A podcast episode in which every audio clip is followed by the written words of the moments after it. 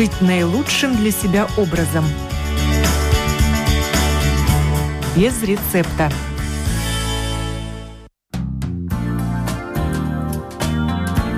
Доброе утро, уважаемые радиослушатели! В эфире программа о здоровом образе жизни без рецепта, и я ее автор и ведущая Оксана Донич. Герой сегодняшней программы Николай Иванович Чирва, остеопат из Санкт-Петербурга, член регистра остеопатов России. Мы встретились в один из его приездов в Ригу, где он старается бывать каждый месяц. На своем личном опыте он может рассказать, чем остеопат отличается от мануального терапевта и как меняется отношение к остеопатии в России. В мануальную терапию доктор Чирва пришел, будучи сосудистым хирургом, 25 лет назад. Что же заставило врача высшей категории в начале 90-х отказаться от скальпеля, уйти из клиники общей хирургии Ленинградского санитарно-гигиенического института, ныне это Государственная медицинская академия имени Мечникова, и переехать из Петербурга в Сочи – когда началась перестройка, то начались проблемы с лекарствами, крови не хватало донорской. И мы не могли делать большие сосудистые операции по поводу нарушенной аневризмы, аорты, вот, без крови. И приходилось просто приезжать, констатировать факт нарушенной аневризмы и оставлять этих пациентов, в общем, погибать. Меня познакомили с Анатолием Ивановичем Бобарем, который набирал к себе на обучение врачей, которые потом оставлял работать у себя.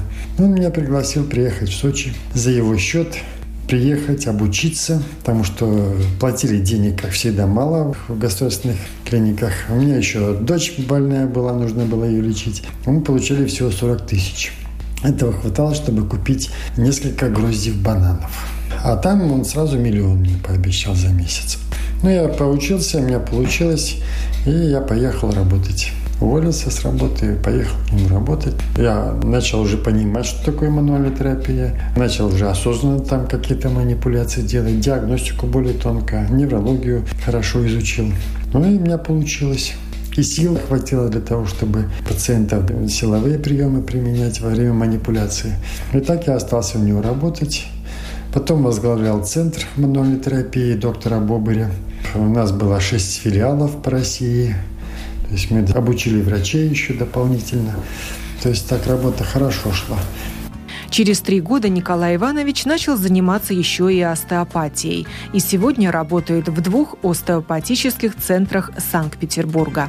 В 96 году я познакомился с остеопатией. Ну и так неофициально у Артура Наркисовича Ахмед Сафина, сейчас профессор Первого медицинского института на кафедре неврологии. Вот он меня первые азы, так сказать, остеопатии дал. Научил слушать ткани, перцепции научил, то есть ощущениям. А когда в 2005 году приехал мой однокурсник из э, Италии, он там работал, и предложил пройти официальный курс обучения остеопатии. Вот я поступил. У нас уже в Петербурге был институт остеопатии на кафедре реабилитологии Гедува. И я там обучался базовому курсу остеопатии. Прошел официально, получил диплом. Ну, после этого начал учиться у зарубежных коллег остеопатии. Это французы были, и Серж Палетти, и сейчас мы друзья Жан-Пьер Мик, Жан-Пьер Гильяни, Бруно Жос, биодинамику дал в концепции Дюваля. Он не учился всю жизнь пока жив был Дюваль. Сейчас я обучаюсь в биодинамике в Америке у Тима Челоса. Ну и здесь вот есть Артур Сешинскас, который тоже великолепный преподаватель. Он э, школу организовал хорошую в Каунасе, и здесь он э, великолепно обучает прецепторным навыкам от своих учеников. Они уже сразу на старших курсах обучения остеопатии изучают биодинамику у Артураса. Это вообще талантище. Я завидую его ученикам. Меня всегда интересовал вопрос, а чем мануальная терапия отличается от остеопатии?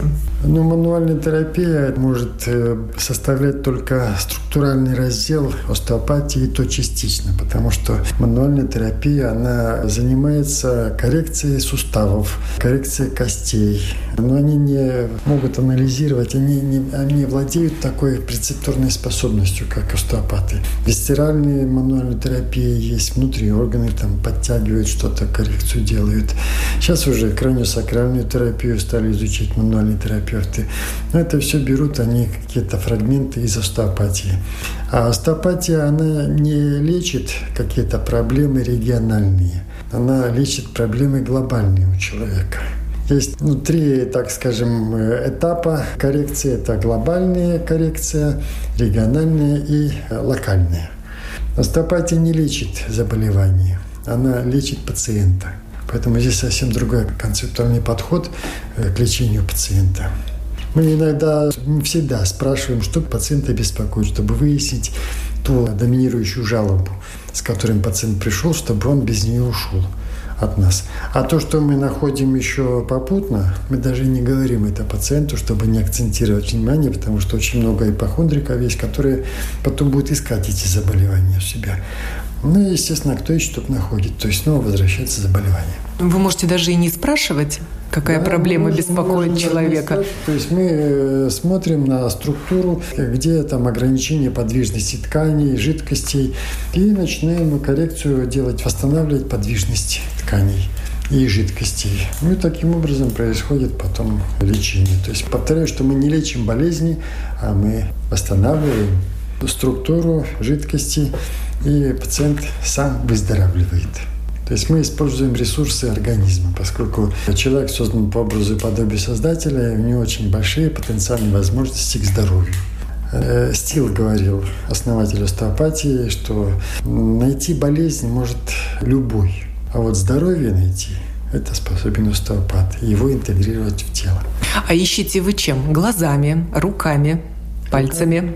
Руками. Э, руки могут э, почувствовать э, очень маленькие смещения тканей, чувствовать жидкости, чувствовать электрические изменения какие-то в тканях, чувствовать обменные процессы в тканях, насколько там метаболизм усилен, не усилен. То есть много параметров могут руки оценивать. То есть вы накладываете руки, пациент, казалось бы, ничего не чувствует, с ним ничего не делают, но в это время идет работа. Да, иногда чувствуют, некоторые не понимают, что творится. Вот я беру за голову, там захват такой Беккера есть, чаша, и слушаю, какие изменения происходят в организме пациента. И оболочки мозга можно послушать, и как э, ликвор спинномозговая жидкость протекает свободно или нет. Иногда можно почувствовать как кровообращение какое, как метаболические процессы происходят. И много других там. Просто рассказать многим это будет немножко непонятно совсем. Но люди взрослые хотят в детство, сказки ищут и начинают это все волшебством каким-то окутывать. На самом деле это чистая анатомия. Вот. Мы хорошо знаем анатомию, изучаем ее глубоко, глубже даже, чем э, в институте медицинском преподает эту анатомию. Мы должны понимать, что мы слышим, что творится в организме. И на что мы акцентируем свое внимание, на какие ткани. Можем желудочки мозга э, пощупать, ну это грубо говоря, пощупать, э, почувствовать. То есть разные структуры. Признанная ли это наука или отрасль медицины остеопатия? Вот у нас, например, в Латвии страховая компания возмещает клиенту траты на мануального терапевта, но за остеопата ты платишь сам, и страховщик тебе никакие деньги не возвращает. В России уже зарегистрировали как специальность остеопатия. Есть должность врач-остеопат. Это уже зафиксировано в Минздраве. Есть э, должность э, специалиста, э, остеопата в Минздраве. Мохов Дмитрий Евгеньевич. Уже диссертации по этой специальности защищены, и докторские, и кандидатские есть. И страховая медицина стала оплачивать и услуги остеопата. То есть она воспринимает. Я думаю, что в Латвии то же самое будет. Сейчас у нас уже разработана система сертификации врачей-остеопатов. И каждый врач должен иметь еще и сертификат соответствия, помимо дипломов. Поэтому ну, сейчас обычная уже медицинская дисциплина. Вот единственное, что мануальный терапевт, он э, должен принимать пациентов, направленных каким-то узким специалистам, потому что ему не доверяют ставить диагноз. Это тоже непонятно почему. А когда, допустим, невролог направил к мануальному терапевту с лимбалгией и рекомендовал консультацию мануального терапевта, он тогда может брать на прием, если у него нет сертификата невролога самого потому что часто невролог может еще и быть мануальным терапевтом, то в остеопатии не требуется установки диагноза, а там мы указываем как ведущие проблемы соматическую дисфункцию. Ведущие там или это второстепенная какая-то. Вот. Есть специальные коды для соматической дисфункции. В, есть такой международный классификатор болезней МКБ-10. Там есть э, различные соматические дисфункции. Вот мы этим классификатором пользуемся для того, чтобы объяснить, что пациента, по поводу чего он получал лечение у нас. Ну и эту дисфункцию мы убираем, и человек выздоравливает. Но сейчас кабинеты остеопатии где находятся? А есть ли они в клиниках, в государственных клиниках? Сейчас... Или это больше частный бизнес? Ну, это больше частный, потому что пока еще ну, уже есть э, главные специалисты в области по остеопатии. В Белгородской области уже э, назначили главного специалиста. Я думаю, что скоро в других областях э, будут в России. И здесь тоже скоро к этому придут. Было много дебатов по поводу остеопатии. Это как отрасль медицины или как отрасль целительства потому что есть много приемов остеопатических, там биодинамический подход в остеопатии. Там трудно э, стандартизовать какие-то стандарты, а сейчас официальная медицина требует, чтобы все было стандартизовано. Но я не совсем поддерживаю эту систему стандартизации, потому что человек всегда уникален, и не всегда можно под него подвести стандарты. Часто иногда приходится по старинке э, выходить за рамки стандарта, чтобы получить более эффективное лечение, организовать этому пациенту. Но в остеопатии еще сложнее стандартизация, особенно биодинамики, потому что здесь не врач руководит процессом исцеления, а он только помогает, э, создает точку опоры для того, чтобы организм сам смог себя полечить. И здесь стандартов быть не может. То есть в биодинамике до сих пор у нас стандартов нет. Ну, этот вопрос э, сейчас так несколько становится э, завуалированным, потому что, ну, когда биодинамически работают, то обычно лопата, он думает, что доктор э, дурака валяет. Потому что он держит, и все там, а что там творится, он же не чувствует, не понимает. Ну, и что это, дескать, шарлатанство. У нас уже Елена Малышева по Первому каналу в программе «Жизнь здорово» обозвала, что остеопаты – это шарлатаны, потому что у мануального терапевта есть три диплома. Диплом об окончании института, диплом о специализации по неврологии, как у профессора Шубина, и диплом о специализации по мануальной терапии. А у остеопатов нет дипломов. Их нельзя проверить. Поэтому они шарлатаны. А так она легко расписалась. Но она немножко отстала от этого. Сейчас, э, Сейчас у остеопатов есть дипломы. Ну, всегда у остеопатов были. Только в Европе там можно закончить высшую остеопатическую школу после среднего образования школьного. А 6 лет учатся. А врачи, которые закончили медицинский факультет, они 4 года обучаются. Но у нас все только с медицинским дипломом после окончания лечебного э, факультета медицинского института и имея лечебную специальность какую-то, э, можно изучать остеопатию. Сейчас даже стоматологи уже начинают изучать остеопатию, потому что им тоже нужно применять остеопатические приемы для Э, лечения височно-челюстного сустава, для лечения окклюзии зубов, э, чтобы там меньше брекет-системы использовать, а можно это все остеопатически сделать. Очень много сейчас врожденной патологии, особенно вот я был во Франции, мне показывали стоматологи, как безобразно растут зубы. То есть там жаберные дуги э, в компрессии находятся, и зубы начинают друг друга выталкивать, деформировать, в два ряда встают. Вообще зуб не появляется, он поперек как-то там становится. Это вообще ужасно. Очень много проблем есть. Вот э, остеопаты сейчас э, этим делом занимаются, то есть стоматологи остеопаты. Так зубы просто вырывают.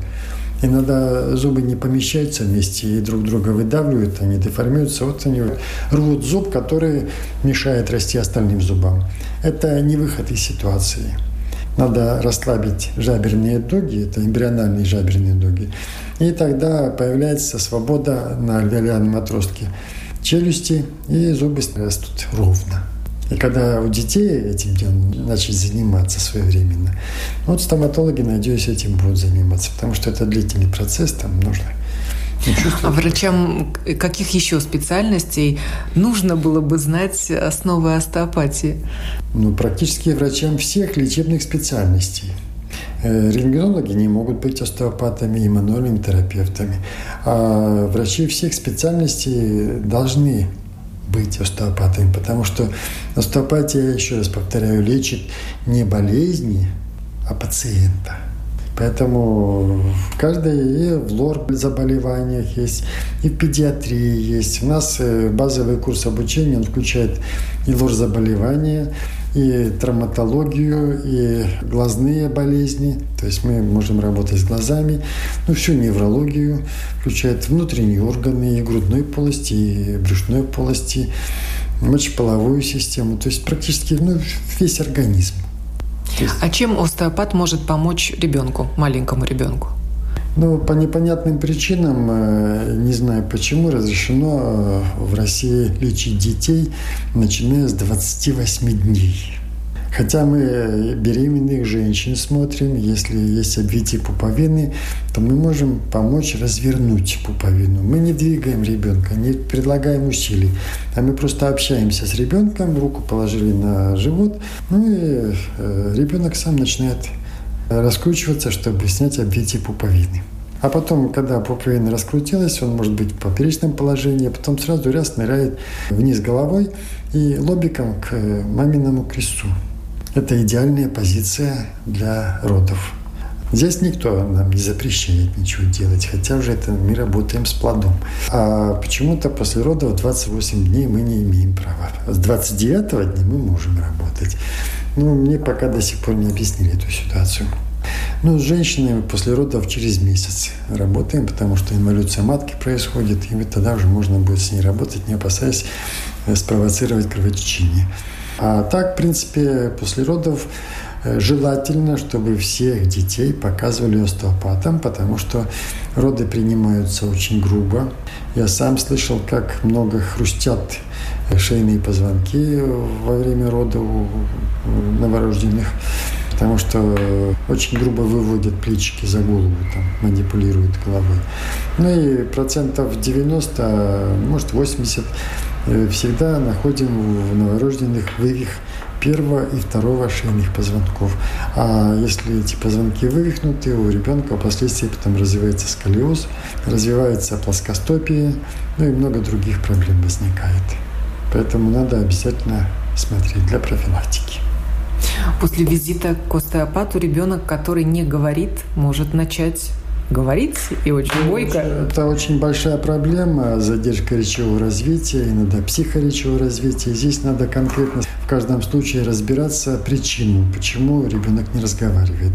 Очень часто, ну, при аутизме дети там ничего не говорят.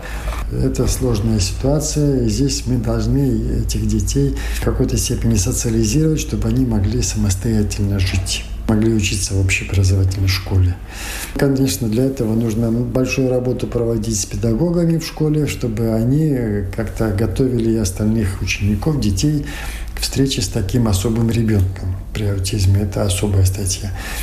Но очень много есть механической алалии, когда ребенок не разговаривает, потому что у него во рту мало места. Вот э, здесь э, остеопатия очень хорошо помогает, и ребенок может через пару дней заговорить, если ему все удается сформировать. Но есть э, оставание психического развития, здесь еще сложнее, потому что здесь э, из-за какой-то интоксикации энцефалопатия развивается, и ишемическая, и токсическая энцефалопатия здесь сложнее обучать ребенку разговаривать, потому что там уже когнитивные нарушения происходят, то есть процесс понимания ухудшается, и он просто не может понять слова. Есть э, особая форма э, когнитивной алалия, когда ребенок слышит хорошо, но он не может понять, осознать, что, о чем говорят. Ему нужно несколько раз повторить одно и то же слово, чтобы, ну, грубо говоря, до него дошло это все.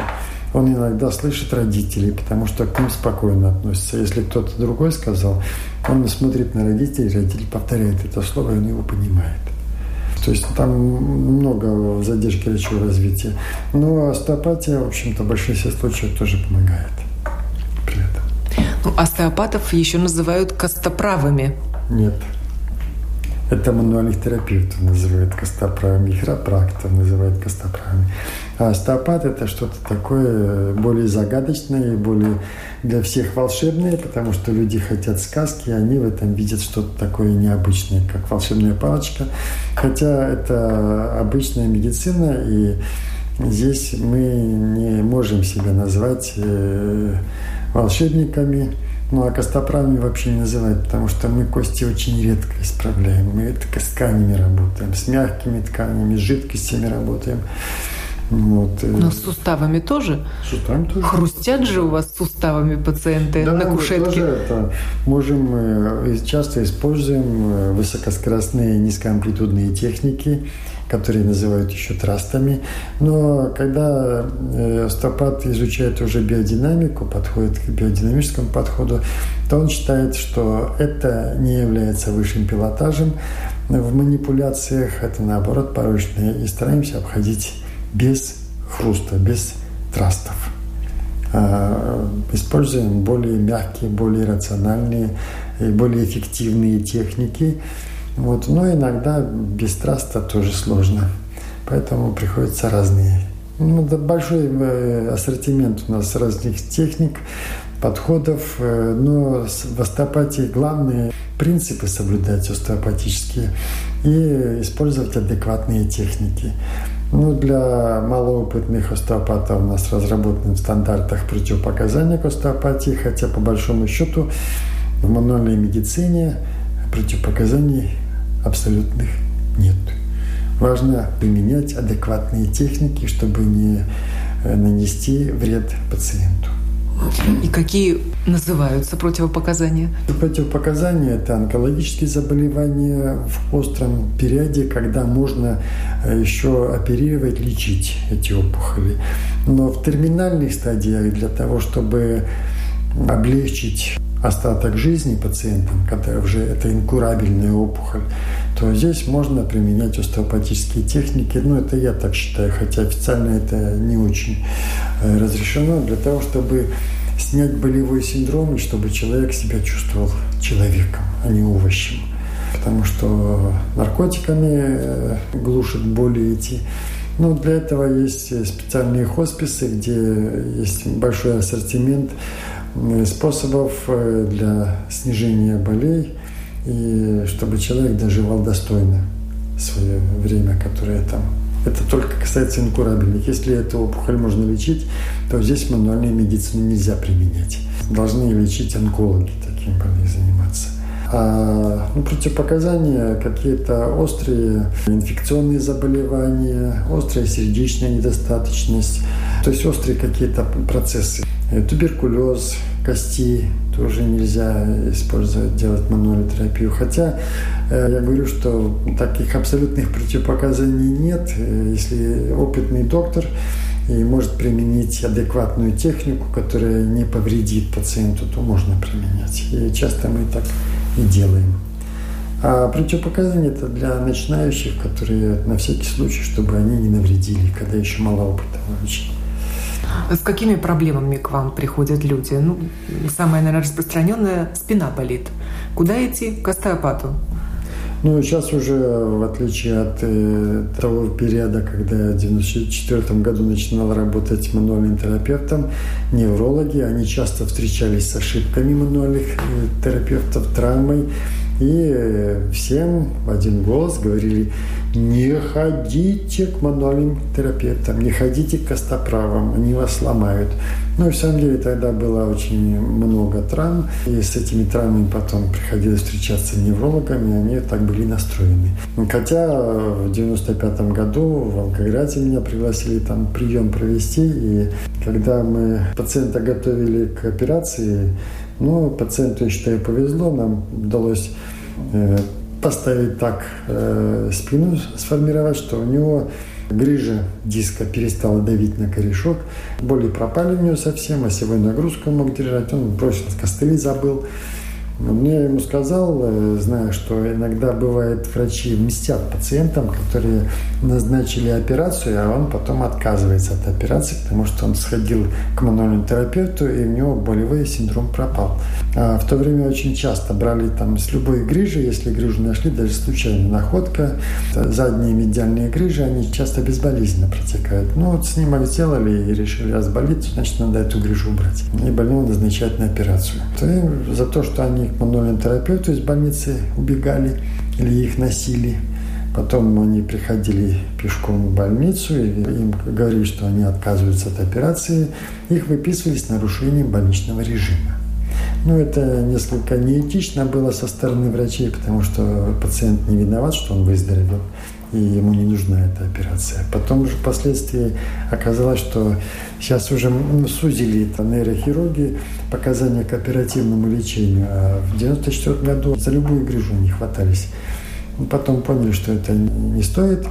И вот я там в Волгограде, а я тоже говорю этому пациенту, что вы пойдите к невропатологу, скажите, что вы воздержались от оперативного лечения, от госпитализации, потому что у вас боли пропали поблагодарите доктора за хорошее лечение. Ну, доктор там опытный оказал и говорит, нет, колись.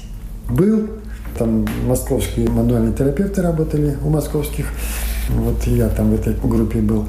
Вот, мне пришлось сказать, так вот этот доктор попросила, а не мог бы доктор посмотреть моего сына, потому что он тоже был хорошего там остеопата, ну, что было какое-то обострение, они испугались и не пошли. Вот. Ну, правда, сын не пришел, но вот это уже была первая такая ласточка в 1994 году, что все-таки неврологи стали доверять мануальным терапевтам. Ортопеды стали доверять тогда нам, это, потому что мы сколиозы начали успешно лечить, особенно простые формы сколиозов. Ну, а сейчас уже нейрохирург с грыжей в грудном отделе э, где-то около 8 миллиметров посоветовал пациентке найти хорошего остеопата. Если грыжа фрагментируется, это осложнение называется, вот, либо боль не удастся убрать, то тогда мы вас прооперируем. Но пациентке повезло, после первого сеанса у нее боли ушли. Вот, и она еще и норвежка была из Норвегии. Я ей порекомендовал через три недели обратиться там, в Норвегии к остеопату, но я думаю, что она не обращалась. Вот, потому что она ушла счастливая, и уже неинтересно было мои рекомендации.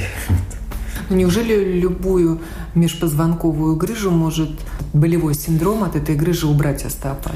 Ну, к сожалению, болевой синдром не всегда удается убрать так легко, как иногда бывает. Это повезет пациентам и легко уходит, а иногда приходится очень долго потрудиться. И мы через это все проходили, э, когда пациенты увидят, что грыжа была одного размера, потом через год она делает повторное МРТ, она уменьшается раза в три. Но это потому, что не потому, что остеопат кудесник, а потому что пациент активный образ жизни вел. У меня одна пациентка любила на горных лыжах кататься, у нее было 8 грыж. Вот одна из грыж была очень сильно, давила на корешок, но она категорически отказывалась от лечения. Вот. Ну, раза четыре мы с ней поработали удалось убрать ей болевой синдром. Но она говорит, а вот я люблю горные лыжи кататься. Я говорю, ну, одевайте пояс и катайтесь. Если боли будут, вы снова ко мне придете, и мы все это поправим, потому что уже исправимо. Чувствительность восстановилась, там все. А вот э, травматолог сказал, что категорически нельзя. Я говорю, тогда не катайтесь. Но я хочу кататься, я не могу без лыж. Ну, тогда одевайте пояс и катайтесь.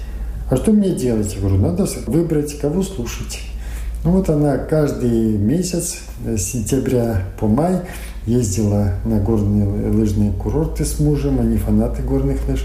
Прекрасно каталась, ну, она немножко ко мне привязалась, это не очень хорошо, потому что к врачу нельзя привязывать э, пациента. Но она после поездки на курорт, она приходила ко мне на проверку. Это каждый месяц, это слишком много, так часто не надо ходить к остеопатам. Но она там деньги имела, и она могла оплачивать это все решение. Я ей уговаривал, что не надо ходить. Нет, я буду ходить. Ну ладно.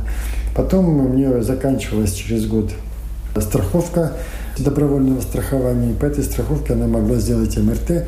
Она пошла, попросила, чтобы ей сделали МРТ. И там нашли, что грыжа уменьшились в три раза. Ну и доктор, который МРТ делал, она решила, что это такой кудесник остеопат. И ко мне пошли пациенты с грыжами от нее. Но это очень тяжелая категория пациентов. Я потом выяснил, откуда вдруг поток. По, по 2-3 пациента в день с грыжами дисков, с острой болью. Естественно, я не мог всем убрать эти боли, потому что это сложная категория больных. Но пришлось позвонить, попросить, чтобы она не присылала, потому что здесь доктор не кудесник, а обычный врач, и не волшебник, поэтому это ну, так просто нельзя. А там грыжи тоже 9 миллиметров диаметром. То есть материал, который для нейрохирургов нужно было оперировать. А сейчас э, нейрохирурги очень прогрессивно к этому подошли. Они там лазером испаряют, делают прокол, под контролем рентгена подводят иголочку к этой грыже и туда вставляется световод. И лазером их испаряют, эти грыжи. Это очень малотравматичные операции вот, и достаточно успешные. Ну, после этого, там, через какое-то время пациента быстро в тот же день отпускают домой без боли. Сейчас много при грыжах дисков, особенно в шейном отделе, в диск вводят гель.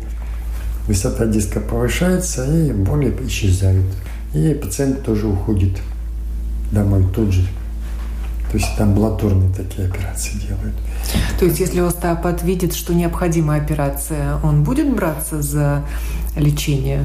Ну, Или скажет, здесь... что вам, уважаемый, дорога к нейрохирургу? Здесь индивидуально, потому что если, ну, надо, конечно, не переоценивать свои возможности, если там большие повреждения есть, и тут риск есть ухудшить ситуацию, конечно, нужно нейрохирургам отправлять. То есть мы должны работать в связке одной.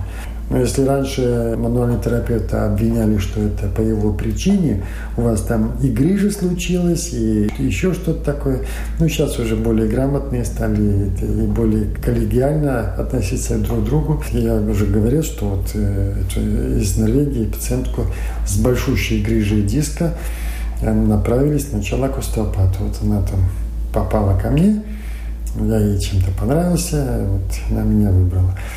Э, и удачно получилось, что вот боли пропали, она уехала без операции. А здесь, в самом деле, если ну, фрагментация произошла, это осложнение манипуляции. Но здесь можно прооперировать, тем более, что большая грыжа и так, и так ее, в общем-то. Но если большую грыжу удается без операции снять болевой синдром, почему бы и нет? То есть здесь надо разумно подходить и более коллегиально. Вы работаете уже с последствиями, но вы можете установить причину? Почему появилась боль в том или ином месте? Почему возникла грыжа? Ну, иногда можно установить причину, иногда можно, поговорить с пациентом, выяснить, что это может быть причиной этого. Но здесь уже, когда какая-то боль есть, здесь надо убирать э, причины боли. Если удается выйти на первую причину заболевания, то это идеальная ситуация, и здесь все проблемы у пациента сразу проходят самостоятельно. Был такой случай, когда есть на, на стопе кубовидная косточка. Вот она в верхней позиции, считается патологическая дисфункция. Она вызвала боль в поясничной области. В пояснице там все было нормально. Ну, я дальше начал смотреть и нашел это, убрал эту косточку, сразу боль не пропала. Пациентка была недовольна, что вот, э, говорю, давайте через три Чудо дня. не случилось. Да, что боль не ушла, ну, а другой причины у нее не было. То есть э, локально там было все хорошо, поясница. Я говорю, через три дня, если боль не пройдет, вы позвоните администратору, я свободен, я могу подойти, и я вас полечу бесплатно. Если боль пройдет, третьему дню, то, не знаю, почему так назвал, то позвоните администратору, скажите, что у вас все хорошо, что вы не придете, и я тогда буду заниматься своими делами. Ну, утром позвонила она, что боль прошла, и она не придет. Через неделю там она зашла, мы посмотрели, у нее все в порядке. То есть вот эта кубовидная кость, она могла спровоцировать боль поясницы. То есть подвижность в поясничной области была, она не усиливалась, эта боль от движения в поясничной области, но это была очень сильная боль. Вот, и именно локализовалась поясница, которая не мешала двигаться пациентке. А когда убрали эту вот, вывих э, кубовидной кости, у нее боль а следующий не прошла. Потому что это было причиной. А могут эти причины идти из раннего детства и чуть ли не с первых дней жизни? Ну, организм имеет очень большую адаптационную возможность. То есть э, он даже к дисфункции может адаптироваться. Возможно, в детстве, там, в младенчестве какие-то были проблемы, боли. Ребенок это не может передать, ну, капризничает. Ну, а нас э, неврологи, ну, что вы хотите, ребенок маленький, они все плачут. А никто не утруждает себя выяснением причины, почему ребенок беспокоится, почему он не спит. А если бы все пытались выяснить причину, то они нашли бы, что есть какая-то дисфункция, которая вызывает какое-то беспокойство, раздражение, болевой синдром. И такого ребенка можно было бы полечить и убрать ему эти боли. А потом он привыкает, он думает, что у всех такие боли есть, такой дискомфорт испытывает, и лучшей жизни не бывает. И они живут с этим. Когда уже ребенку исправишь что-то, он тогда уже понимает, что можно жить лучше. Вот, и тогда стремятся к остеопату. Поэтому э, очень много с дисфункциями живут длительно. Вот. Потом организм адаптируется, и э, там в другом месте дисфункции возникают, э, которые уравновешивают эту дисфункцию первичную, и вроде как все хорошо, ничего не болит. И с этим живет до того момента, пока э, вот эти компенсаторные возможности не исчерпаются, и тогда уже начинает снова боль возникает. То есть лучше к остеопату ходить в течение всей жизни? С детства? Ну, да, даже для профилактики, то есть, ну, по общепринятым, э, так сказать, срокам, методам, э, ну, считается, что и к мануальному терапевту, и к остеопату желательно раз в полгода показываться, если даже ничего не беспокоит для профилактики. Но я считаю, что можно не обязательно раз в полгода, если ничего не болит, можно и через год прийти. То есть, когда человек выберет время, но не ждать, когда у него заболит что-то, потому что это уже худший вариант. Каждый человек должен себя любить. Вот. Ну и заботиться о своем здоровье. Там один сеанс проведут, это гораздо дешевле, а остальные деньги потратить на спортивные занятия какие-то, которые будут укреплять мышечный корсет вокруг позвоночника, ну и вообще это, эмоции положительные давать, потому что очень важно в здоровье зависит еще и эмоциональная сторона человека. Если он находится в унынии, это грех во всех конфессиях, это приводит к заболеваниям, вот, смертный грех, потому что до смертельных заболеваний довести. А зачем в ныне впадать, если можно развлечься спортивными какими-то, ну а раз в год прийти к остеопатам для профилактики. Это более рационально, чем э, лечиться, там, 5 сеансов делать остеопата. Ну, обычно там 2-3 сеанса, ну, иногда приходится и чуть больше, там, зависит от заболеваний. Говорят, что все болезни от нервов, а остеопаты с этим согласны? Ну, естественно, если человек находится в эмоциональном напряжении, французы называют шейные позвонки психическими позвонками. То есть при каких-то эмоциональных напряжениях дисфункция наступает в шейном отделе позвоночника, в верхнем грудном отделе. Вот. И это уже доказанный факт, поэтому, конечно, это от нервов, от наших эмоций. Я всем говорю, что для того, чтобы быть здоровым, нужно э, три момента соблюдать. Вера, смирение и терпение. Вера – это чем вы занимаетесь, вы занимаетесь с ним успешно. Не думайте, что а вдруг то, а вдруг это, а вдруг это. Если вы думаете, а вдруг, вы уже живете без веры, делаете без веры, и у вас ничего не получится, вы себя уже негативным полем окружаете. Но смирение нельзя подать уныние, нельзя обижаться. Если мы себя не позволим обидеть, себе обидеться, то нас никто не может обидеть. Ну и не надо суетиться, не надо искать с перламутром э, халатики, а пуговицы обычные тоже хорошо держат. Может быть, это и не надо, а нужно брать то, что нам по жизни дается. Вот, и тогда мы будем успешно жить. Программу подготовила и провела Оксана Донич. Будьте здоровы!